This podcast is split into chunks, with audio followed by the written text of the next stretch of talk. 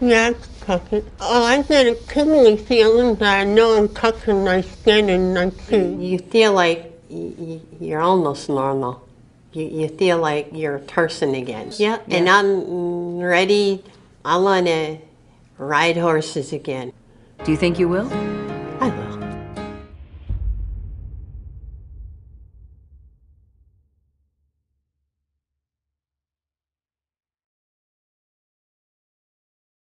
Hello， 大家好，我是鬼灵异。画面中的女人叫查拉，这是她经历了二十多次整容手术后的模样。虽然看上去依旧有些奇怪，因为她的嘴巴、鼻子和眼睛都是人造的。她的双手缺失，曾经安装过假肢，但却因为生物排斥以失败告终。不过，勇敢的她并没有放弃对生的信念与渴望。她告诉记者，自己的每一天都是全新的，她仍然对于未来抱有希望。她还期盼着自己能够像过去那般大口大口地吃食物，而不是像现在一样依靠流质度日。她还想要去骑马，因为曾经是一位牛仔竞技的表演者，过去的她洒脱不拘小节，像是个假小子。她每天都乐呵呵的，还抚养着一个十几岁的女儿，但现在却只能拖累女儿来照顾妈妈的衣食住行。所以他更需要坚强，重新学会独立生活。记者试问，你还记得那天发生了什么吗？查拉表示，很多细节自己并不愿意再去回忆，但并不代表着它没有发生。而那个当时被人们捧成了明星的特拉维斯太危险了，他虽然很招人喜爱，但却改不了本性。若是早一些时候能够放手，彼此都会有一个很好的结局吧。只可惜，当全镇人悟出了这一点时，查拉已经被毁，而特拉维斯也永远的离开了大家。本案最为恐怖的是，但凡接触到了案子的人，包括处理和调查案件的警员、提供医疗服务的护理人员等，都在后期接受了心理治疗。这是一个特例，但却不是个案。要讲清楚这一个故事，我们得从特拉维斯的养母桑德拉讲起。一九三八年出生在康涅狄格州的桑德拉是家中的独生女，她的母亲是犹太人，父亲来自于意大利。他们拥有一家在镇上知名度很高的面包店，这也给他们全家带去了良好的经济收入。但也或许是因为生意太过红火，桑德拉从小就缺少父母的陪伴，她的大多数时间都是与自己的德国牧羊犬待在一起。她喜欢与狗狗在田园间奔跑着。桑德拉一共有三段婚姻，第一段发生在她的高中毕业后，因为男人给予了她从未感受过的关爱，但却不曾料到幸福来得快也去得快。离婚后的桑德拉在她二十二岁时又一次心动，这一回她和男人都非常用心。桑德拉还生了一个女儿苏珊，男人对她以及这个家都是百般的宠溺，只不过男人对其他的女人也是如此。丈夫的感情泛滥让桑德拉感到了恶心，在忍了四年后，她的第二段婚姻也草草收场。三十岁的桑德拉本不考虑再嫁，她不想被人一次次的抛弃或背叛，而且她已经有了自己的女儿。但当商人哈罗德出现后，桑德拉又一次被感动。哈罗德不仅履行了要守护他们母女一生的承诺，而且他真的做到了，做得也很好。而为了能与桑德拉有更多团聚的时间，哈罗德将生意的重心挪到了母女所居住的城镇斯坦福。他在当地开设了一家拖车公司，桑德拉在不久后便嫁给了他。转眼间二十余年过去了，桑德拉的女儿苏珊在长大后谈了恋爱，男友是他家拖车公司的一名员工。苏珊很爱他，也很快盘算起了结婚的事宜。可桑德拉也就这么一个女儿，她自然是有些不舍的。当女儿出嫁时，桑德拉在替她高兴的同时，也隐隐的有些伤感。丈夫哈罗德很快便观察到了妻子的异样，而为了帮助妻子散心，他带她去看了一场马术比赛。而这一次出行不仅让桑德拉交到了一位居住在外州的闺蜜查拉，也就是开篇所提到的最后受到了重伤的单亲妈妈。在出游时，桑德拉还接触到了一个会表演的黑猩猩，她在马术场上的演出非常精彩，桑德拉对她十分着迷，也由此有了领养的想法。一九九五年十月二十四日，桑德拉接到了一通电话，对方是出售猩猩幼崽的。他告诉桑德拉说，三天前他们刚刚迎来了一个新生命。他询问桑德拉是否需要收养，桑德拉不假思索地回答要。在商量好了交易事宜后，他汇款了五万美元，并赶去了机场接猩猩回家。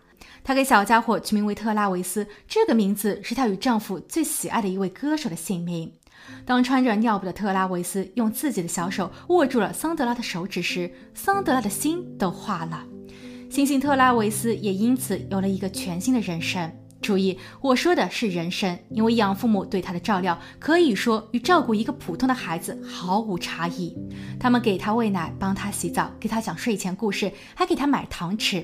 特拉维斯几乎是每一晚都要同妈妈睡在一起，而为了能让这个儿子有一个快乐的童年，养父还改造了一下自己的家。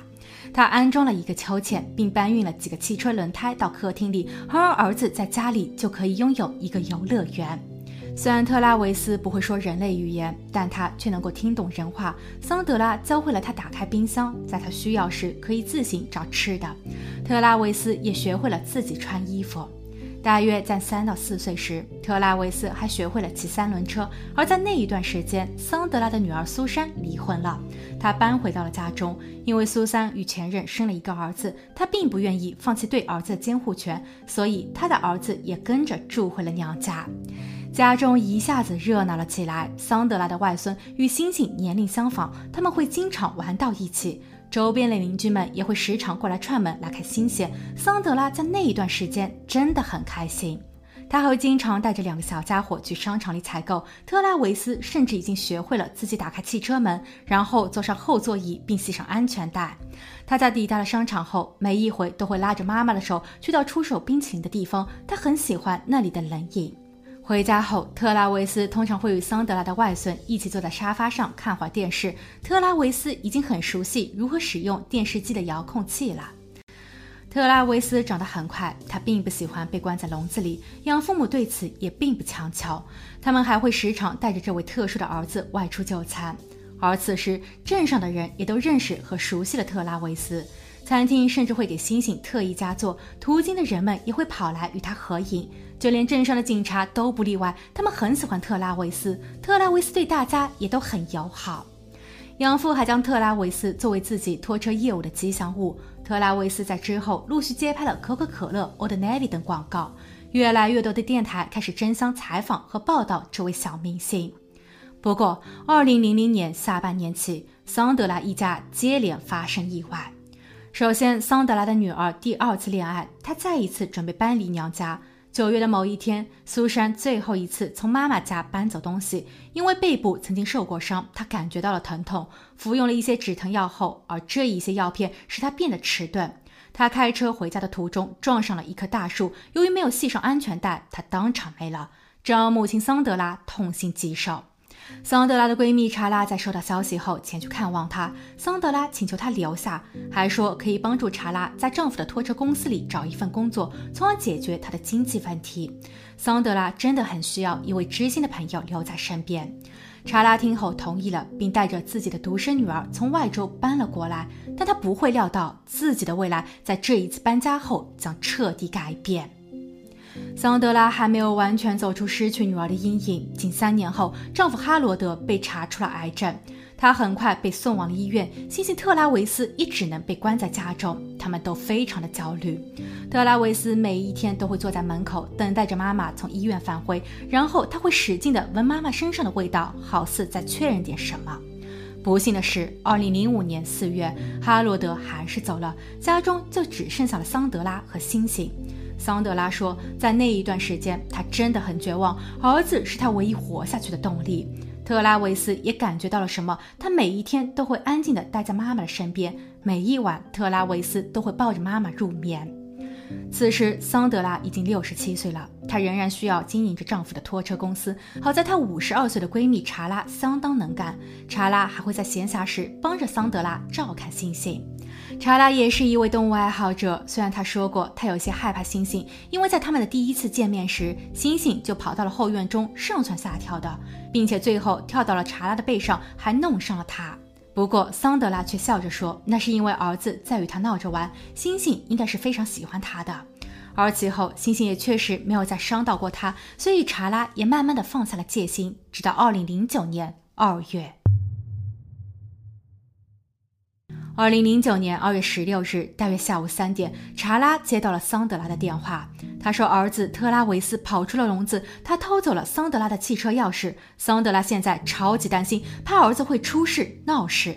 她急需要闺蜜查拉的帮助，和她一起把儿子安全地领回家。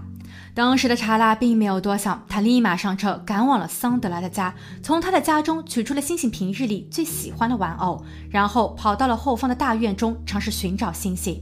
她挥舞着手中的玩偶，像是哄小孩那样，但谁料星星见后勃然大怒，她扑向了查拉，然后星星疯狂地吼叫着，并对查拉啃咬了起来，这让查拉受到了毁灭性的伤害。随后赶来的桑德拉看傻了眼，她尖叫了起来，然后冲回了屋内，从厨房中取来了一把切菜的工具，又跑回到了星星的背后，对着昔日的儿子甩了过去。不过这并没有让星星停下动作，反而更是激怒了她。桑德拉眼见着闺蜜被整得不行，她赶紧又跑回了自己的车内，拨通了报警电话，并希望警员带上武器。下午三点四十左右，警方在接到报案的九分钟后抵达现场。此时的星星特拉维斯已经停下了啃食的行为，然后他跳到了警车边上，并用双手不断地砸向警车。在弄坏了反光镜后，他还企图打开汽车门对警员不利。警员别无选择，掏出了腰间的武器。在连中了四发后，特拉维斯虽然没有当场倒地，但也已经奄奄一息。他用尽了最后的力气跑回了家中，最后倒在了自己的笼子前。五十六岁的查拉还活着，只是身子已经不再完整，五官上也只剩下了耳朵。由于画面太过惊悚，造成了涉案的警员、医护人员都在后期产生了严重的心理阴影，并患上了抑郁症，他们都接受了心理治疗。特拉维斯结束了他十四年的人生，在他的最后一刻，他一反常态，不再是那一个听话的孩子。但这是为什么呢？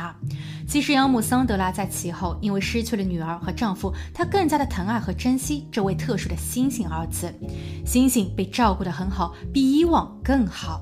她和桑德拉一起吃牛排、吃龙虾，甚至还会饮一些小酒。桑德拉在事后面对媒体采访时说，可能是因为闺蜜查拉在那一日更换了发型，查拉的手中还拿着星星最爱的玩偶，这导致了星星错误地以为是陌生人在挑衅。法医的检测报告中则指出，特拉维斯并没有狂犬病，但他的体内有阿普唑仑，一种能够在短时间内发挥抗抑郁作用的强效药，但副作用是偶尔会使使用者产生幻觉，从而变得愤怒与狂躁。桑德拉对此解释说，事发当时她确实有发现星星的情绪异常亢奋，她用茶叶掺和了一些药片让星星服下，但这是悲剧的源头吗？另有资料显示，特拉维斯的危险举动其实早有端倪了。九六年时，有一位妇女见她可爱，想去摸摸她，不满周岁的特拉维斯却咬住了她的手。妇女在其后报警投诉，但养母桑德拉却辩解说儿子还没有长牙。当地的警员也有意偏袒，所以这一件事情最后妇女只能认栽。二零零三年，特拉维斯八岁时，他跟随养父母开车外出兜风，一个地痞小混混向他们的车窗方向投掷了一个空的可乐瓶。特拉维斯见状后生气了，他立马自行下车，试图去教训那个小混混。幸好那一个人跑得快，但特拉维斯由于在马路中央乱跑，还不肯及时的回到车内，造成了当地交通堵塞数小时。若非最后他自己玩累了，这场可怕的追逐赛还不知要闹多久。而在这一年，康涅狄格州还拟定了一项法律，禁止人们将体重超过五十磅的灵长类动物作为宠物饲养，并要求宠物的主人们事先申请许可证，禁止将一些外来的动物，例如黑猩猩、鳄鱼等圈在家中。但是法律在这一个小镇上却最终没有落实，明星特拉维斯获得了豁免权，因为镇上的所有人都觉得自小就被当成人类的特拉维斯没有潜在的公共安全风险。动物协会的工作人员曾与桑德拉沟通过此事，他们说成年的雄性黑猩猩精力太过旺盛了，它们可以重达两百多磅，力气大于五个成年壮汉。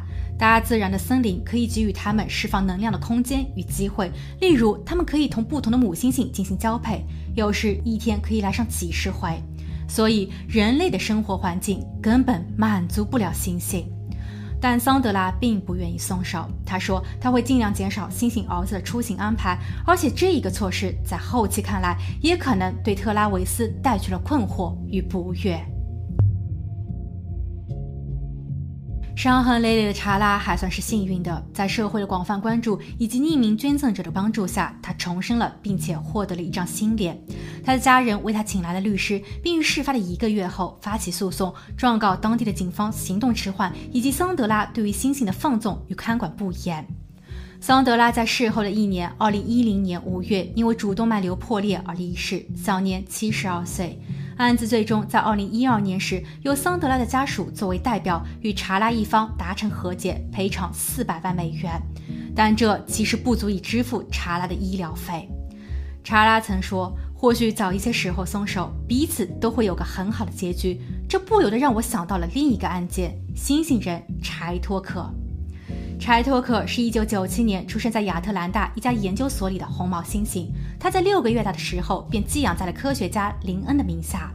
林恩像是照料儿子一般照顾着他，当然林恩还身负着一项科研任务，那便是确认人类的行为究竟是先天遗传的还是后天通过学习而形成的。因为红毛猩猩与人类的基因相似度高达 百分之九十七， 所以用它们来做研究再合适不过了。柴托克并不知道自己的使命，但他却很有悟性，在被收养的短短的两个月后，便可以通过简单的手语表达自己的需求，例如吃饭、玩闹等。三岁时，柴托克跟随林恩去到了大学，林恩在那时还担任了执教，柴托克便成为了校园中一道独特的风景线。他学会了很多技能，包括识别颜色、使用简单的工具干活、用手语表达内心的想法等。甚至从一九八零年开始，往后的五年间，田纳西大学的年检中都印有柴托克的头像。大学生柴托克在妈妈林恩的教导下，还知道了钱的概念。每当他做对一件事后，林恩便会给他一枚小铁环，小铁环代表着钱。当收集到了一定的数量后，他会便使用它们来交换饮料喝，这让妈妈很有成就感。只是后来随着时间的推移，柴托克的成长速度超出了林恩的预计，他的力气和咬合力都惊人的强大，林恩对其慢慢失控。而当柴托克进一步有了自己的思维后，他更喜欢拍拍栏杆或是搞一点小破坏。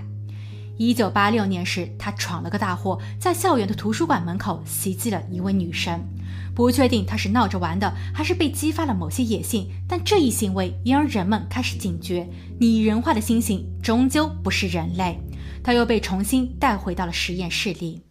九年的自由生活后，他又一次被关在了仅二十五平方米的铁笼里。柴托克表现出了惶恐不安的样子。